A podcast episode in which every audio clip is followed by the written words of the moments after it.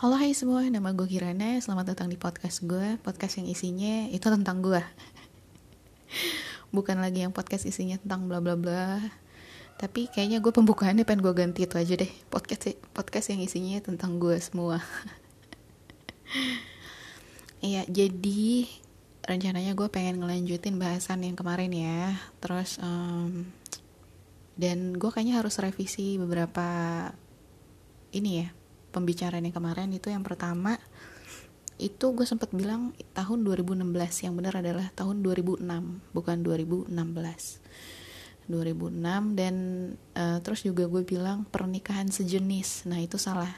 Yang benar adalah hubungan sedarah maksud gue itu. Jadi kalau misalkan kalau ada sih kalau ada yang ngedengerin gue ya memang gue kadang suka begitu ya. Otak itu suka nggak sinkron sama mulut gitu. Jadi yang dikeluarin suka beda terus suka kayak gitulah pokoknya. Uh, mungkin kalian menemukan banyak kekurangan gue minta maaf. Dan oke. Okay. kayak sejauh itu yang yang gue yang gue perlu revisi itu aja kali ya. Yang lain ya dihubung-hubungin sendiri aja. Terus um, kemarin gue cerita udah sampai di waktu gue SMA ya yang sebenarnya sih STM gitu. Karena kan itu udah masuk sekolah teknik gitu. Kalau zaman dulu pembedaan STM dan SMK SMK itu pembelajarannya lebih ke uh, kayak lebih ke cewek gitu gak sih? Menurut gue sih iya karena dulu yang yang menyolot banget gitu kalau SMK itu lebih kayak misalkan pelajarannya tata boga akuntansi uh, ketik mengetik kayak kayak administrasi kayak gitu terus uh, menjahit kayak gitu. Terus um, apalagi ya? Uh, pokoknya yang yang berbau tentang apa sih yang prosesnya tapi bukan ke teknik lah intinya. Kalau misalkan STM kan lebih ke teknik ya misalkan mesin pembangunan terus uh, komputer teknologi multimedia. Nah itu masuknya STM kayak gitu. Jadi ya bisa dikatakan sebenarnya gue itu sekolahnya di STM gitu. Karena kan gue kan teknik komputer jaringan gitu ya. Nah terus uh, tadi kan eh sorry kemarin itu kan gue cerita bahwa ketika gue sekolah bangunannya baru ada satu bangunan aja yang isinya tiga kelas. Nah kemudian ketika gue baru pertama kali uh, masuk nih benar-benar masuk di kelas 1 tiba-tiba mulai ada pembangunan lagi. Karena kan di tahun depan secara otomatis harus ada tampungan lagi kan harus ada kelas baru lagi dibuka kayak gitu. Dan selain itu kita juga membutuhkan ruang praktek. Waktu itu yang dibuka itu uh, baru jurusan pertanian. Hanya satu doang satu jurusan kemudian ketika gue masuk baru ada komputer jaringan. Nah gue itu adalah jurusan kedua yang ada di sekolah itu. Dan gue adalah lulusan pertama yang ada di jurusan itu gitu. Nah terus um, secara otomatis kayak harus ada benar-benar ruang praktek praktek komputer kan makanya dibangun lagi. Dan singkat cerita dibangunlah tiga bangunan baru dua bangunan kanan kiri dari bangunan utama kemudian di depannya di seberang itu ada satu bangunan lagi. Jadi total ada empat bangunan. Empat bangunan itu yang satu kan terpisah tuh ya. Jadi sekolah gua itu bener-bener ada di tengah sawah posisinya. Jadi ketika bisa bayangin ketika kita ada liburan sekolah gitu lahan di depan itu ditanami padi gitu sama orang yang di sekitar situ. Bisa bayangin kan kalau misalkan hmm, uh, eh, gue tuh seneng banget gitu loh. Kondisinya alamnya tuh kayak masih asri banget. Bener-bener ketika gue keluar dari ruang sekolah ya pandangan gue sawah. Yang terbentang luas gitu ya. Jadi sekolahnya tuh bener-bener di tengah sawah. Terus uh, kenapa ada jurusan pertanian? Nah itu salah satu keunggulannya juga sih. Jadi uh, kakak kelas gue secara otomatis bisa langsung praktek kan karena kan udah ada lahannya. Jadi prakteknya tuh bener-bener kayak ngebajak sawah. Ini beneran beneran karena gue bener-bener ngeliat gue juga emang temenan kan sama satu orang di di jurusan pertanian itu. Um, dia tuh bener-bener ngebajak sawah gitu. Mending mending uh, pada saat itu ada mesin bajak sawah. Belum. Belum ada. Ngebajak sawah tuh pakai cangkul pakai yang apa tuh uh, yang tajam gitu yang runcing itu yang buat jus-jus yang buat ngegemburin tanahnya dulu baru dicangkul dan digemburin. Pokoknya kayak gitu deh. Alatnya masih yang manual. Teman gue tuh uh, masih yang harus bener-bener keluar keringet dan itu wow banget sih. Jadi uh, di jurusan pertanian itu hanya ada satu cewek. Dan itu nam aduh gue paling buruk banget ya kalau nginget nama ya. Gue lupa namanya. Kita katakanlah dia namanya adalah uh, Munaroh. Oke okay, Munaroh ya.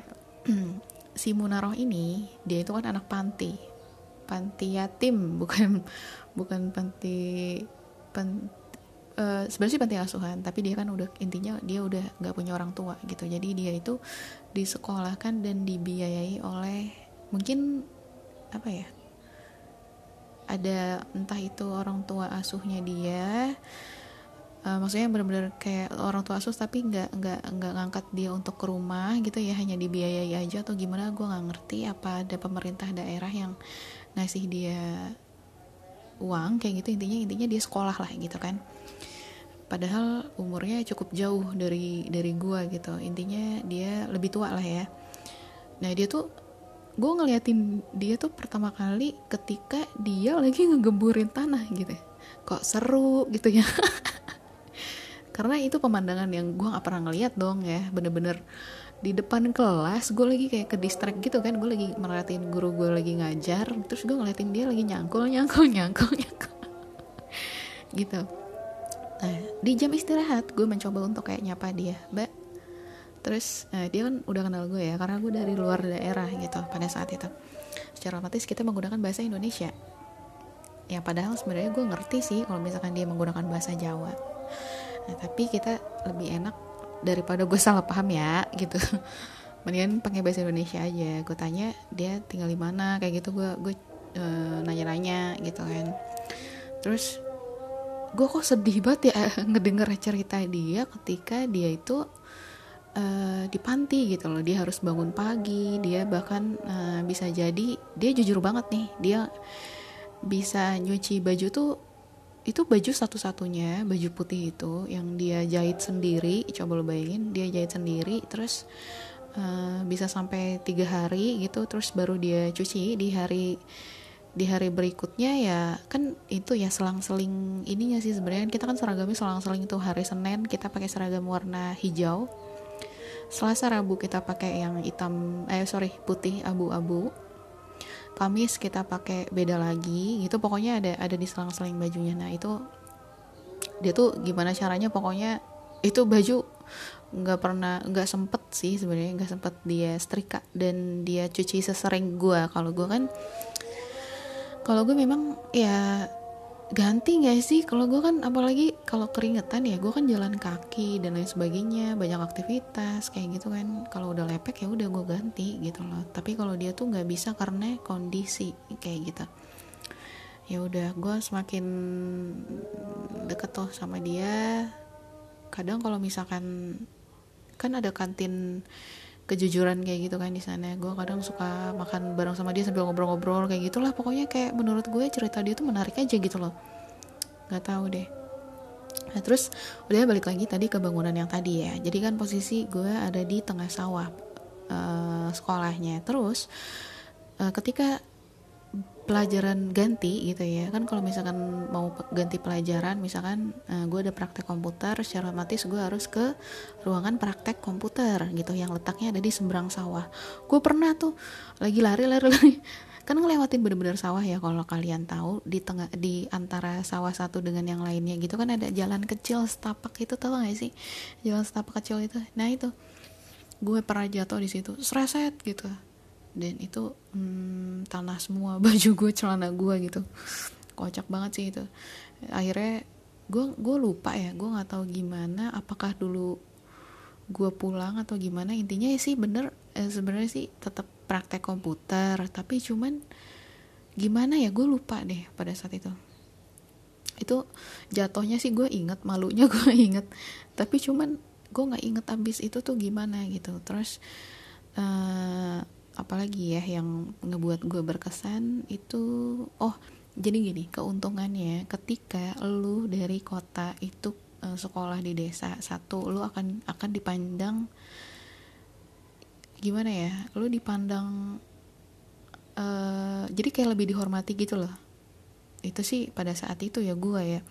Gue tuh kayak berasa dulu itu dihormati kayak gitu walaupun memang ada teman gue yang usil sih. Jadi uh, ketika gue permisi kata dia uh, mungkin gini teman gue mengira gue nggak bisa bahasa Jawa. Terus teman gue usil bilang kalau misalkan mau permisi itu bilangnya segawon.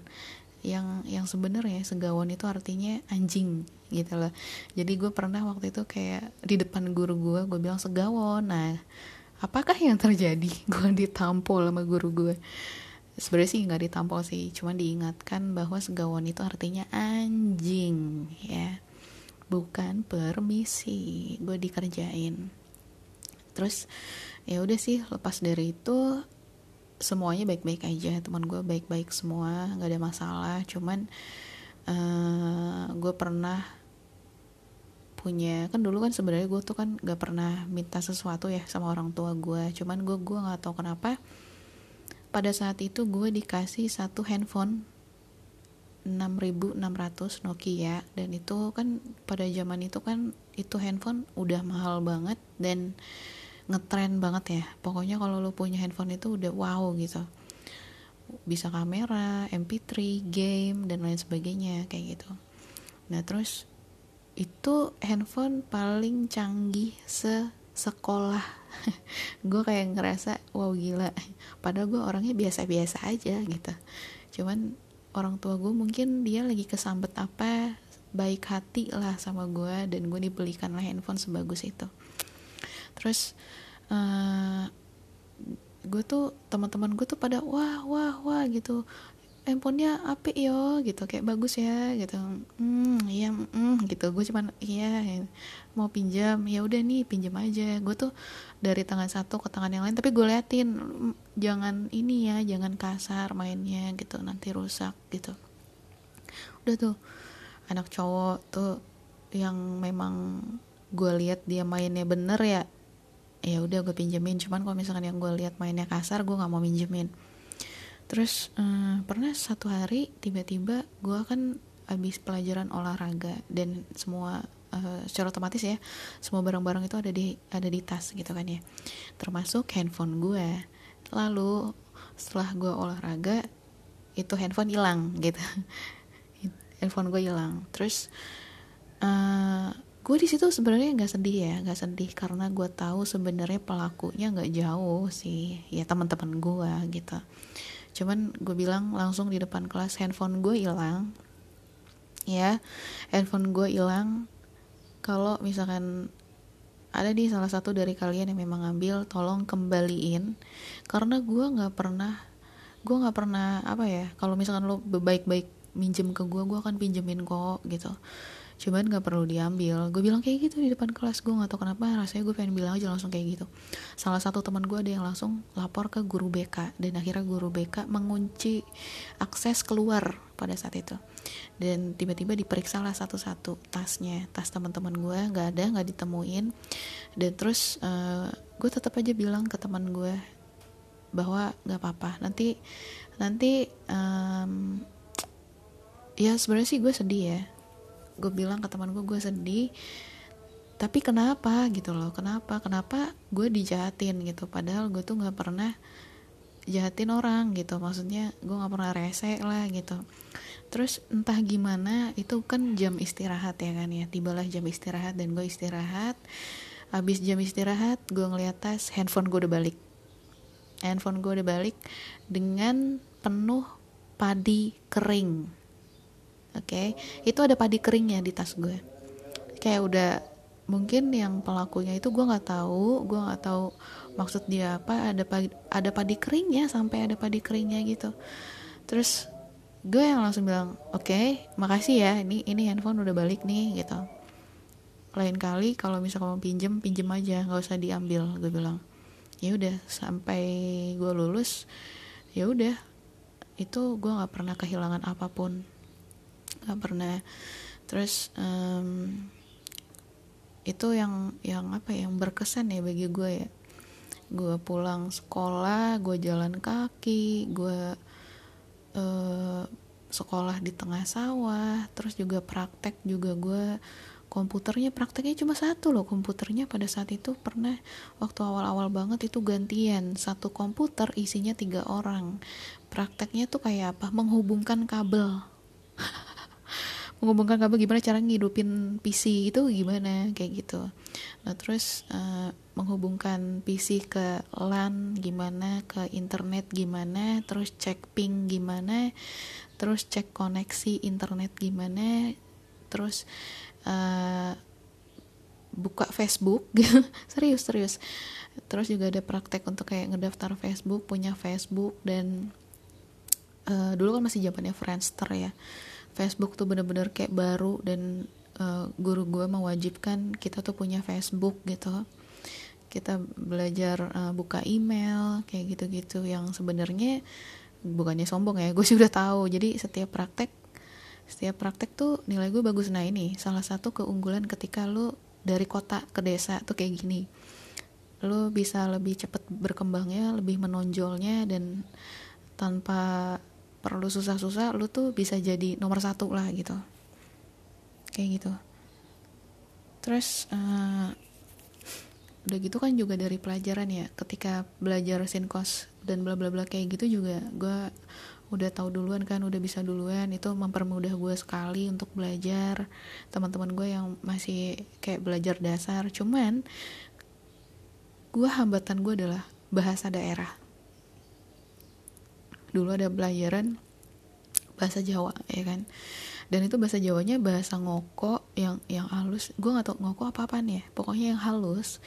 Terus uh, tulisannya juga tulisan yang um, apa sih tulisan Jawa kuno gitu loh nah yang uh, apa ono coroko doto sawolo podo joyonyo bla bla bla bla bla gitu.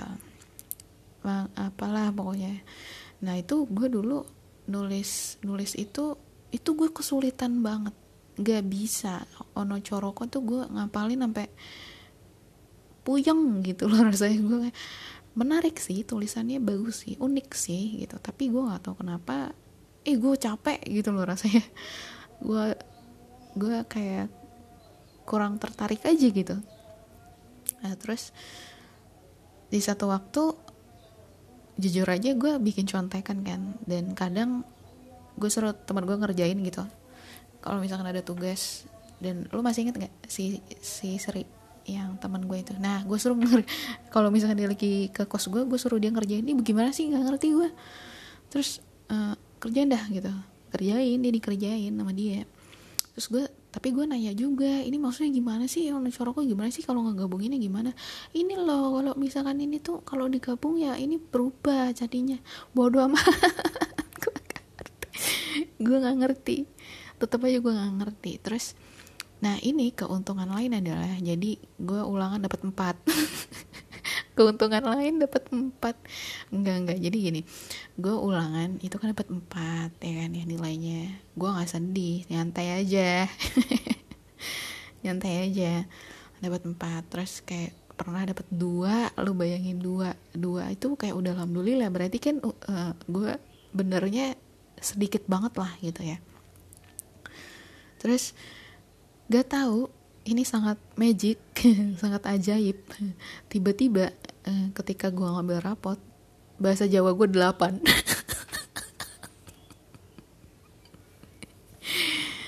pasti kalian bertanya kenapa seperti itu karena jadi guru bahasa Jawanya itu adalah kepala sekolah Coba lu bayangin, kepala sekolah merangkap menjadi guru dan dia adalah guru bahasa Jawa. Siapakah kepala sekolahnya? Lagi-lagi teman sekelas nyokap gue jadi pernah suatu waktu ketika ketika lagi main lah gitu ya uh, nyokap gue tuh kayak nganterin gue ke sekolah gitu lagi lagi ke sekolah dan ketemu tuh sama kepala sekolahnya. Dan terus uh, dan ternyata intinya dia itu teman sekelas nyokap gue juga gitu. Jadi banyak banyak teman nyokap gue yang dia tuh jadi guru. Dulu kan memang bahkan termasuk nyokap gue dulu hampir jadi guru. Cuman karena dulu guru itu gajinya kecil nyokap gue nggak mau gitu. Jadi dia lebih lebih pengen jadi pegawai swasta kayak gitu. Uh, terus uh, eh, gue itu berarti apa nih ya gue ya? Kolusi ya? Apa? Ya pokoknya ada kong kali kong lah antara nyokap gue sama si uh, kepala sekolah dan akhirnya gue gue tuh ketika gue ngambil rapot wow delapan. Luar biasa. Magic. Ya udah. Ya akhirnya gue gue lulus lah intinya gitu ya. Untuk pelajaran itu gue lulus. Nggak perlu ada pengulangan dan ketika untuk kenang-kenangan nanti gue kayak ngelihat wah hmm, bagus juga nih nilai gue delapan gitu. Lumayan ya di rapot gue jadi nggak ada merahnya. Oke. Okay.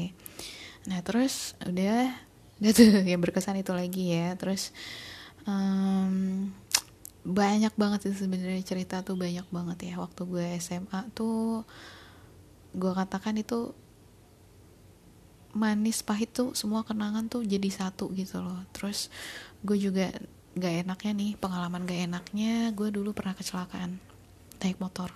Ini mistis sih ada ini singkat aja ya. Ada yang manggil gue ada yang manggil gue terus uh, gue tuh bingung ya masa iya sih di pinggir jalan ada yang manggil gue gitu kan. Gue nengok nih set ke kiri gitu gue nengok ke kiri kok kagak ada yang manggil gitu.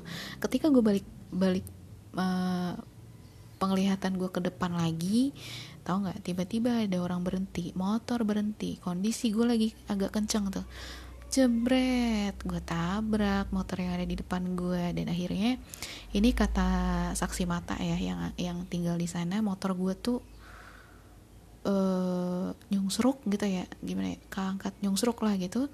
Dan gue mental ngek gitu. Gue mental kaca kaca helm gue kebuka dan muka gue tuh serosot gitu. Kena aspal ya. Jadi setengah muka gue tuh pada saat itu hancur. Kayak gitu. Terus gue nggak sadarkan diri itu sekali dan pertama kalinya gue pingsan ya selama gue hidup di dunia itu tuh itu baru sekali gue. Gue kalau kepanasan gue nggak pernah pingsan gue kalau kelaparan gue nggak pernah pingsan pada saat itu gue pingsan. Gue nggak sadarkan diri kata orang tuh mungkin gue udah udah nggak ada udah nggak ada nyawanya gitu karena baju gue penuh darah itu kan uh, ada pendarahan di muka dan ada di gigi gue jadi ada satu pada saat itu ada ada satu gigi gue yang copot gitu. Dan uh, ya darahnya ke mana-mana intinya sampai ke baju gue banyak gitu darahnya. Makanya orang tuh ngelihat gue mungkin gue tuh udah nggak hidup gitu loh. Tapi ketika ada satu ya dia itu pegawai kecamatan apa kelurahan lagi yang lagi pengen berangkat kerja dia naik mobil menemukan gue dialah yang nolongin gue yang mengamankan semua barang-barang gue dari handphone. Pada saat itu kan gue udah pakai kartu debit ya untuk kayak uh, bokap gue atau nyokap gue transfer duit gitu. Gue udah pakai ada intinya ada uang dan lainnya dan uh, pokoknya kayak gitu deh. Nah itu diamanin semua sama dia. Akhirnya uh, gue di gue handphone gue tuh dicari uh, nomor telepon nyokap gue nyokap gue dihubungin.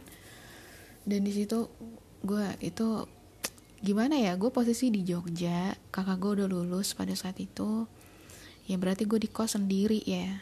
Di kos itu gue sendiri gue nggak punya siapa-siapa. Memang ada saudara sih tapi kan cuman jauh juga gitu. Dan itu nenek gua gitu loh. Kayaknya kayak nggak mungkin juga sih kalau misalkan gua ngabarin nenek gua terus nenek gua datang gitu pada saat itu nggak mungkin gitu. Terus akhirnya yang dikabarin nyokap gua nyokap gua kaget.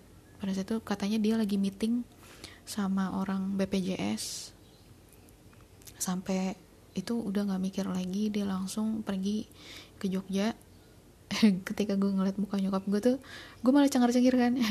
Jatuh gitu. Gitu ekspresi gue kayak jatuh gitu. Nyokap gue udah yang kayak nangis-nangis ya Allah gitu. Ya gimana? Gue juga nggak tahu tiba-tiba gue udah nggak sadar gitu. Ya udah gue itu sih pengalamannya. Terus um, apa ya terus mungkin udah sih ya itu doang ya. Terus dan sekarang oh ya sekarang uh, sekolah itu menjadi top 3 sekolah terbaik sekulon progo. Bisa bisa gue nggak bisa gimana ya? Gue seneng bangga dan emang udah diprediksi sih sekolah itu memang bakal maju karena memang ya itu dia sih guru-gurunya tuh memang dari guru yang tadi gue bilang ya memang itu sekolah berkualitas sih. Walaupun memang awalnya gue dari sekolah yang ah memprihatinkan banget gitulah ya. Tapi ketika gue ngeliat sekarang tuh ya sekolahnya besar banget udah ada pagernya. Kocak sih ini dulu tuh nggak ada. Kalau masuk tuh ya udah lu masuk aja. Terus kayak parkirannya cuma ada satu gue kalau ngeliat kok sedih banget gitu ya parkiran satu udah gitu atapnya atap yang kayak gitu doang nggak ada pagernya. Bisa aja motor lu tuh dicolong orang atau ada yang hilang gitu. Nggak ada. Dan sekarang tuh udah ada pagernya ada gerbangnya gitu lah ya gerbang dan tulisan bahwa itu sekolah gua gitu. Tulisannya besar. Masuk uh, gerbang udah ada bangunan utama dan bangunan utama itu adalah ruang guru ruang yang ya ruang guru lah gitu ya. Itu bagus banget gitu ya bangunan utamanya masuk gitu udah ada lapangannya. Jadi dulu yang ada lahan yang tengah-tengah itu tuh yang ada lahan apa pertanian itu apa padi lahan padi. Nah sekarang itu jadi eh, lapangan besar sekali. Lapangan basket volley dan lain sebagainya tuh gede banget. Udah ada lapangan itu bangunannya sekarang udah tingkat. Wah gila gue seneng banget ngelihatnya. Jadi kayak ketika gue tuh sekarang masih berhubungan baik ya sama teman-teman gue yang yang dulu gitu. Ada ada dua orang Lea dan Dwi. Ini kayak teman dekat gue banget ya sampai kita lulus sampai kita lulus kita tuh kayak masih komunikasian kayak gitu masih suka bercanda-canda. Ada tantri juga sih sebenarnya sih lumayan banyak sih. Tapi gue lebih sering komunikasi tuh sama dua orang itu doang. Gue tuh uh, bilang gila lu bayangin gak sih pernah membayangkan gak sih kalau kita tuh lulusan dari sekolah itu gitu. Dan sekarang udah jadi sekolah terbaik nomor nomor tiga sebenarnya nomor tiga di Kulon Progo. Kayak gitu. Ya gue wow gitu ya seneng aja aduh ya Allah. Zaman dulu ya. Nah udah kayak gitu akhirnya gue hmm, masa kuliah. Masa kuliah. Oke okay, pas banget nih setengah jam. Jadi gue pengen ceritain masa kuliah gue setengah jam. Masa kuliah gue pada saat itu gue gak pernah berpikir bahwa gue akan sekolah di Jogja untuk melanjutkan studi gue ya. Pada saat itu pilihannya ada IPB dan UGM itu yang sangat menarik gue gue nggak ada kepikiran masuk UI dan lain sebagainya itu nggak ada. Hanya dua universitas itu yang gue nggak tahu kenapa kok feeling gue besar di dua universitas itu ya. Lagi-lagi kakak gue sudah kuliah di IPB gue kayak ada pikiran kok gue pengen ngikutin dia lagi ya? Udah sekolah gue keblingsek ya? Sebenarnya sih udah dari zaman SMP gue nggak tahu kenapa gue selalu melihat kakak gue SMP kakak gue masuk di negeri. Gue berpikir bahwa ah gue juga pengen masuk negeri ya. Terus uh, gue coba itu gue belagu sih gue akuin gue belagu. Gue langsung tembak SMP 1 SMP 1 Depok. Itu kan yang paling favorit gitu ya pada saat itu. Tapi gue nggak tahu sih SMP 1 nah terus keblingsek tuh gue nggak masuk gara-gara nilai gue yang seharusnya gue SMP 3 eh, SMP 2 aja sebenarnya gue masuk gitu ngapain gue SMP 1 gitu sok-sokan aja gitu. Gue pengen masuk yang sekolah favorit pokoknya. Udah tuh nggak masuk. Gue akhirnya swasta. Gue sekolah lah di tapi sekolahnya juga sekolah swasta favorit sih di Depok. Kalau misalkan kalian dulu suka ngelihat yang uh, high quality jomblo dan acara-acara kayak gitu itu kebanyakan syutingnya di sekolah gue. Nah itu. SMP SMA ya kan? Tadi gue udah cerita bahwa gue pengen sekolah di tempat kakak gue dan akhirnya gue gue keblingsek lagi. Kuliah pun sama. Gue rasanya pengen masuk IPB juga gitu kan. Akhirnya gue udah bayar for, formulir pada saat itu. Uh, tapi kok feeling gue lebih kayaknya gue pengen coba UGM kenapa? Gue pada saat itu kan lagi teleponan sama teman SMP gue uh, dia nanya lu mau masuk mana? Gitu. Gue bilang kayaknya gue pengen coba UGM deh. Nah teman gue bilang gini ah UGM lu mimpi ya? Haha lu lu nggak akan bisa masuk sana gitu. Nah terus di situlah rasa gue kan paling gak suka tuh yang namanya diremehin kayak gitu. Gue wah liatin aja lo dalam hati gue gitu kan. Gue semakin semakin tertantang di situ. Dan akhirnya gue bener gue nggak bilang nyokap gue pada saat itu loh. Padahal ketika gue mau tes di UGM gue nggak bilang nyokap gue uh, terus gue sama temen gue jadi gue punya sahabat ya. Itu udah dari SMP sih gue punya sahabat dari SMP gue berdua doang sama dia tes di Jogja. Uh, terus kita tuh gue gue cuma naik motor gue nih. Naik motor gue yang yang itu motor yang udah sampai tabrakan udah sampai itu motor kesayangan gue sih emang yang udah nemenin lama. Itu gue naik motor itu berdua dari Wates ke Jogja di mana gue belum pernah sekalipun ke Jogja. Tapi gue nanya-nanya gitu loh UGM di mana UGM di mana gitu. Berdua. Bayangin belum ada maps belum ada ah gue masih buta lah intinya. Terus uh, kita bener-bener tuh udah Bismillah ya gitu. Ya namanya Nurul. Gue berdua sama Nurul naik motor udah kita tes. Kita tes uh, gue bilang sama dia apa pun yang terjadi ya udah terima aja kita berdoa aja. Karena kalau misalkan seandainya gue udah nggak diterima di situ gue nggak bisa masuk negeri lagi gitu loh. Atau bisa ya? Seingat gue sih nggak bisa ya. Jadi hanya satu pilihan negeri gitu loh. Hanya satu uh, eh, PTN pilihannya. Nah terus akhirnya uh, kita oh sebelumnya itu ya sebelumnya gue bener-bener belajar tuh. Gue beli semua soal-soal gitu ya bang soal gue bener-bener kerjain semua soal itu. Akhirnya waktunya tiba setelah tes kita pulang udah udah udah udah pulang kayak gitu. Kan nyokap gue ngehnya itu gue pengen pulang ke Depok dan tes di IPB jadi tesnya itu beda waktu gitu. Beda waktu. Nah terus um, ya udah itu posisinya UGM duluan tes baru IPB kan ya.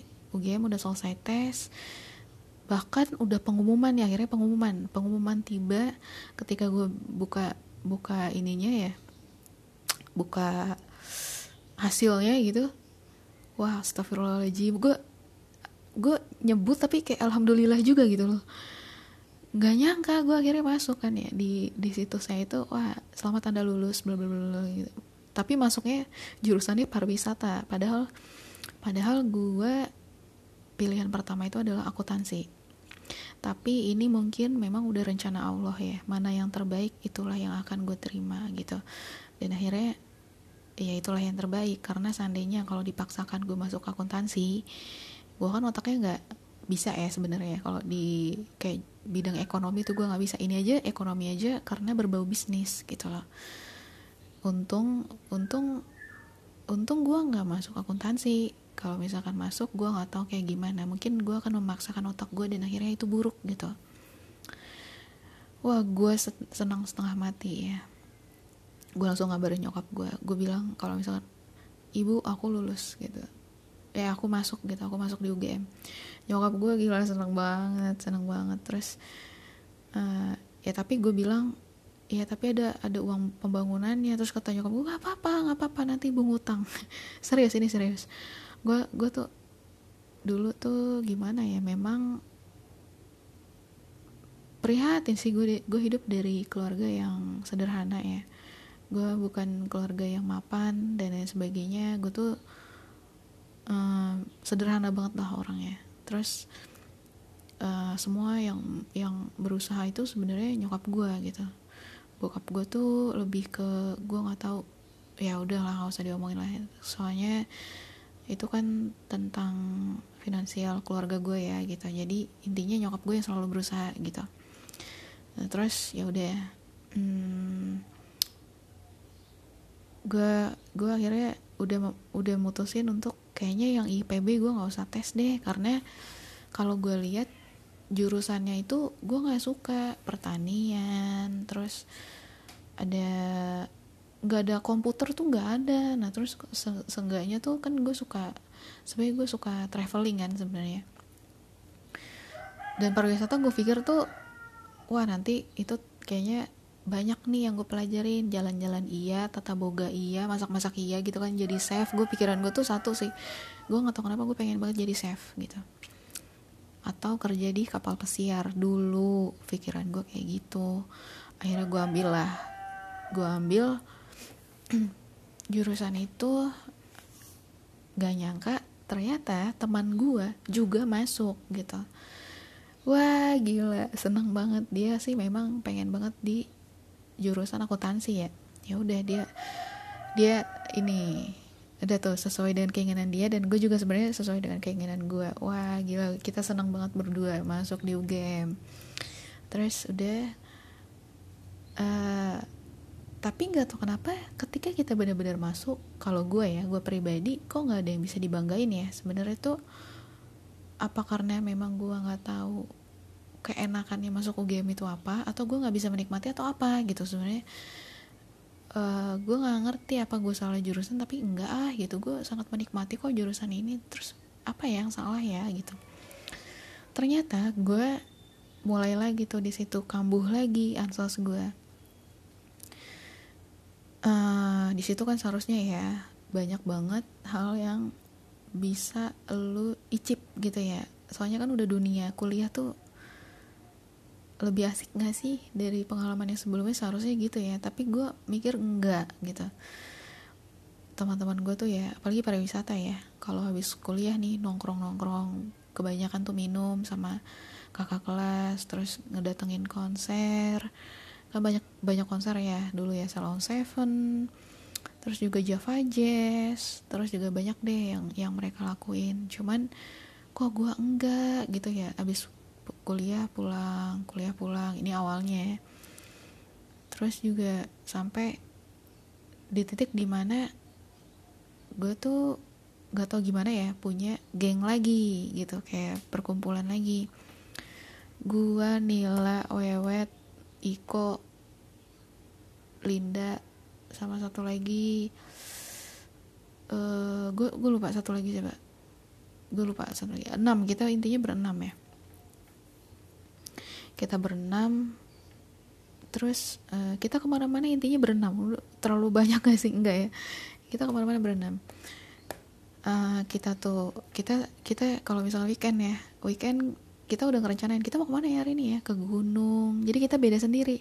Orang-orang tuh kayak hura-huranya tuh mabok-mabokan ke mana gitu ngunjungin apa nongkrong di kafe atau gimana gimana kita tuh nggak kita tuh ke gunung renang terus uh, ke tempat-tempat yang historical kayak gitu. Kita bener-bener nyewa satu guide untuk ngejelasin apa sih isi isi, isi dari uh, sejarahnya si tempat itu kayak gitu-gitu kayak gitu. Kita sering sering kayak gitulah intinya.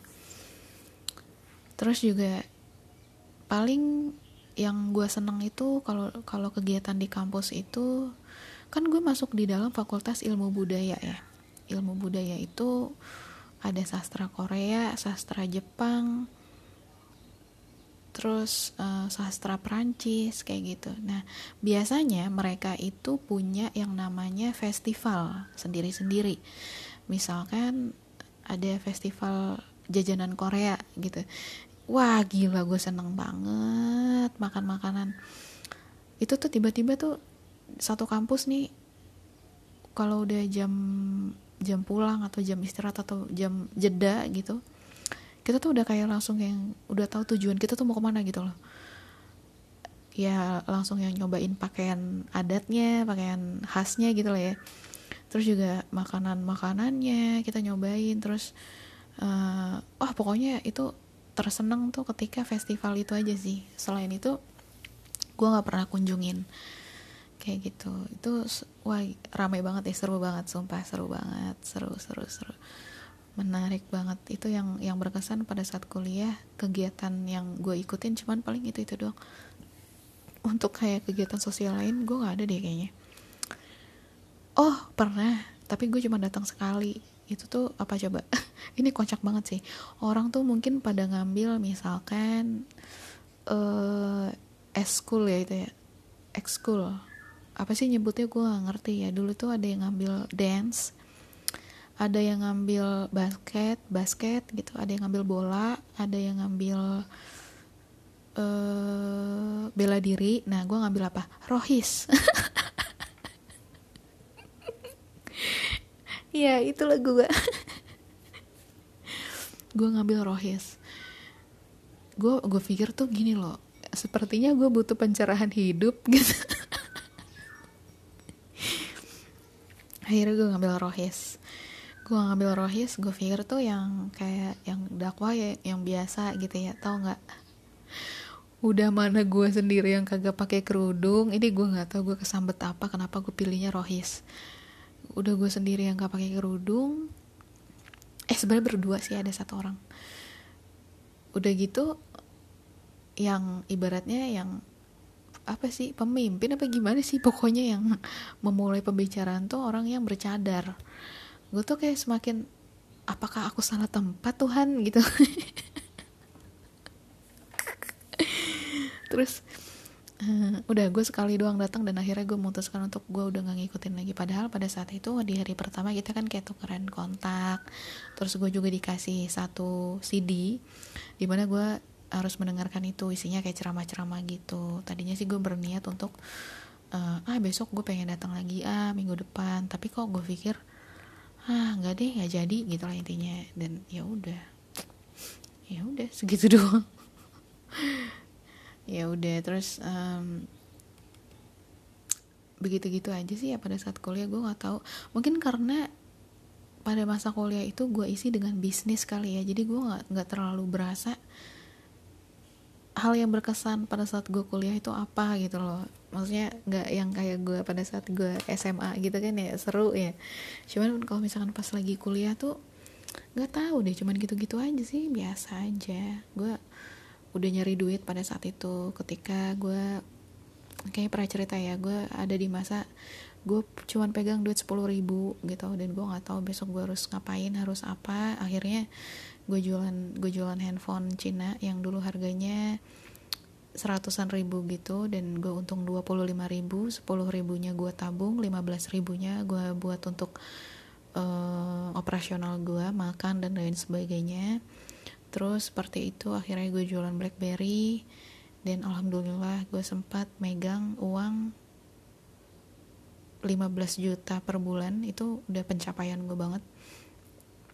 Terus aja kayak gitu. Ya udah tiba-tiba gue lulus aja. Kayak gitu gitu doang. Biasa-biasa aja.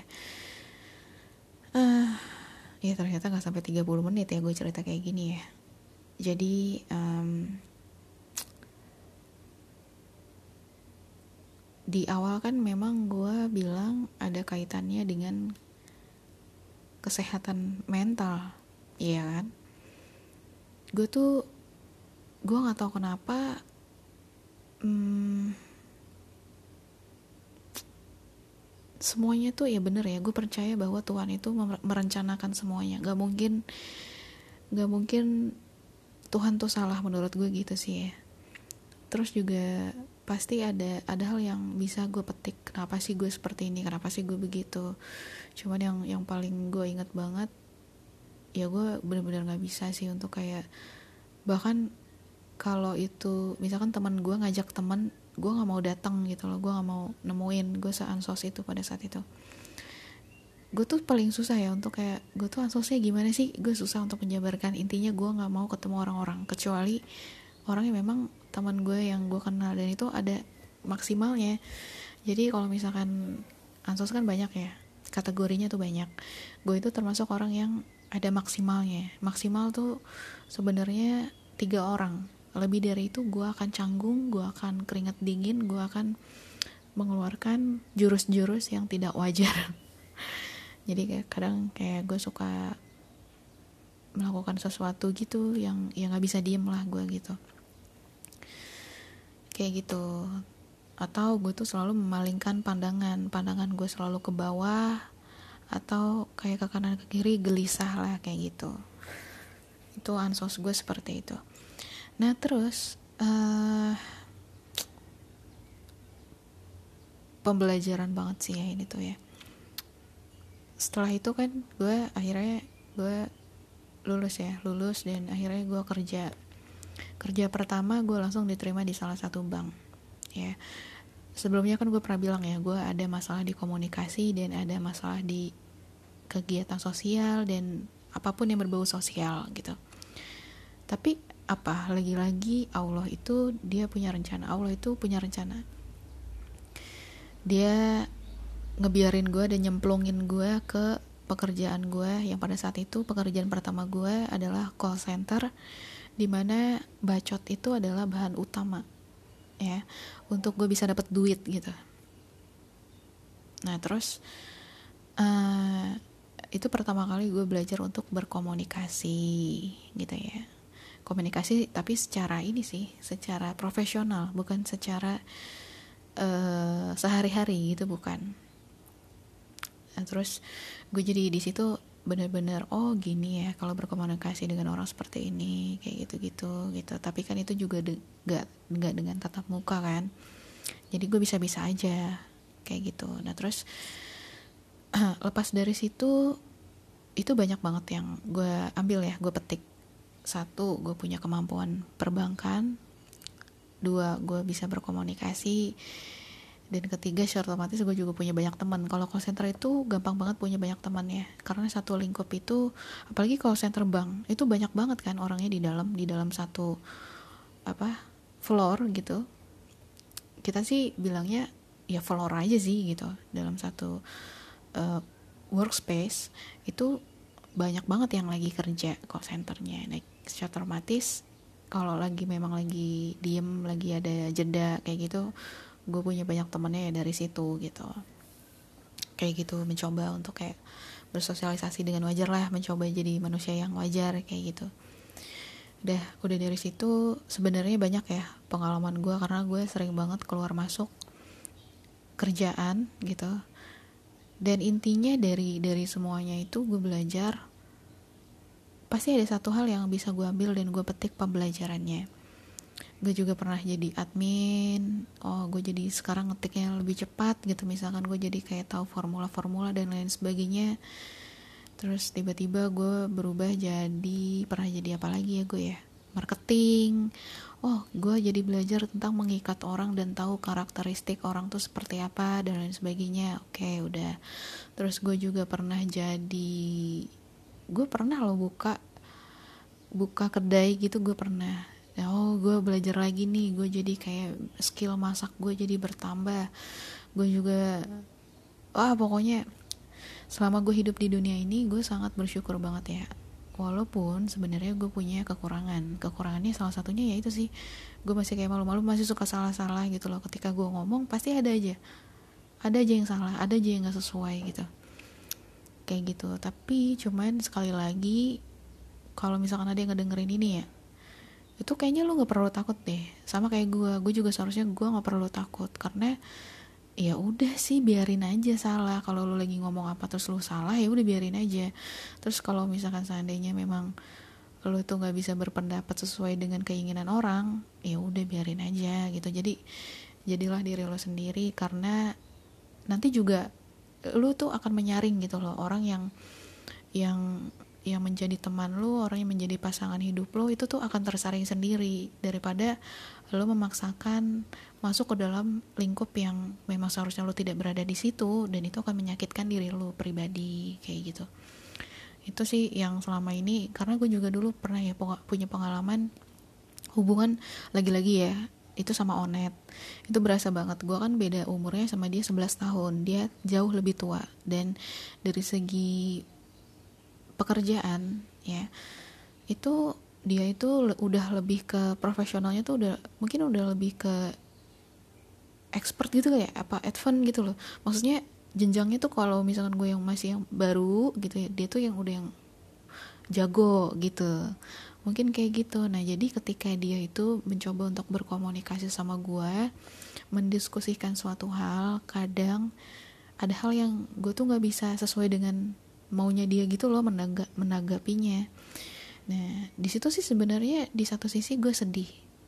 Ya gue nggak bisa ngasih jawaban yang seperti yang diharapkan. Tapi ya udah lagi-lagi mau gimana lagi gitu. Kan gue juga udah berusaha untuk ngejawab gitu. Kalau misalkan memang jawaban gue nggak nyambung atau ada hal yang salah dan gak sesuai ya gue cuma bisa minta maaf gitu. Dan ya udah gitu aja sih. Toh juga nanti dia kan buktinya apa? Dia pergi sendiri kan? Dia udah nggak sama gue lagi. Karena mungkin bisa jadi bukan gue lah yang dia inginkan. Bisa jadi orang lain lah yang dia inginkan.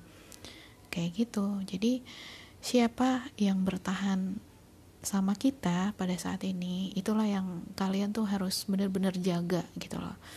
Benar-benar pertahankan kayak gitu sih. Gue sekarang kayak lebih legowo lah gitu. Kalau kalau seandainya gue nggak ketemu onet gue nggak akan belajar seperti ini. Jadi segala sesuatunya sepertinya memang sudah dirancang oleh Allah untuk diri lo supaya belajar dan mengenal gitu kali ya. Jadi sama dengan podcast ini. Gue inget kan gue tuh orangnya gagapan. Ngomong sama orang gue nggak pernah berani gue gagapan canggung dan lain sebagainya. Tapi ketika gue buat podcast ini gue mulai dari apa yang gue suka. Oh gue lebih nyaman ngomongin diri gue sendiri. Oke. Okay. gue makanya sampai dengan detik ini gue kayak masih untuk ngomongin tentang diri gue sendiri. Karena gue masih belum merasa gue jago untuk ngomongin suatu hal gitu. Jadi kayaknya gue isinya sekarang podcastnya gue pengen ngomongin tentang diri gue sendiri dulu ah gitu.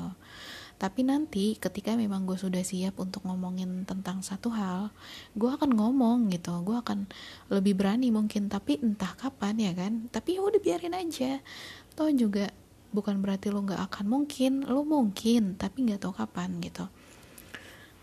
Gue sih kayak gitu ya sekarang. Jadi eh, gue bercerita pada saat ini ya sambil belajar aja. Karena ini kan juga nanti ada hubungannya dengan kuliah gue gue kan bisnis itu juga ada tentang komunikasi tentang public speaking dan lain sebagainya. Itu mempermudah sekali loh sebenarnya pada saat gue kemarin kuliah ya. Ketika gue untuk kayak presentasi ini sangat berguna sekali. Jadi gue kepercayaan diri gue tuh lebih ada gitu loh. Karena gue sudah belajar di sini gitu loh. Jadi sebenarnya sih banyak hal sih yang memang kita harus olah gitu ya. Dan gak perlu sedih. Ini juga kayak gue lagi ngomong sama diri gue sendiri ya. Gak perlu sedih atas segala hal yang memang belum pernah lu capai tidak bisa lu capai dan hal-hal buruk lah intinya ya yang yang hinggap di kehidupan lo itu lo nggak perlu sedih gitu. Karena segala sesuatunya tuh akan baik-baik saja. Intinya lo harus tanamin di diri lo semuanya bakal baik-baik aja gitu. Kita bakal bisa ngelewatin hal itu tergantung sih sebenarnya bagaimana lo mengeksekusi permasalahan hidup lo gue sih sampai sekarang ya sebenarnya sejujurnya masih tetap belajar untuk ngebuat diri gue selalu uh, lebih baik lebih baik lebih baik gitu. Sepanjang lo tidak menyakiti manusia atau orang lain gue rasa lu udah jadi orang baik gitu loh lu udah jadi orang baik dan teruslah menjadi orang baik. Cuman kalau misalkan gue gue masih berusaha untuk uh, berperang dengan diri gue dari pikiran negatif gue gitu.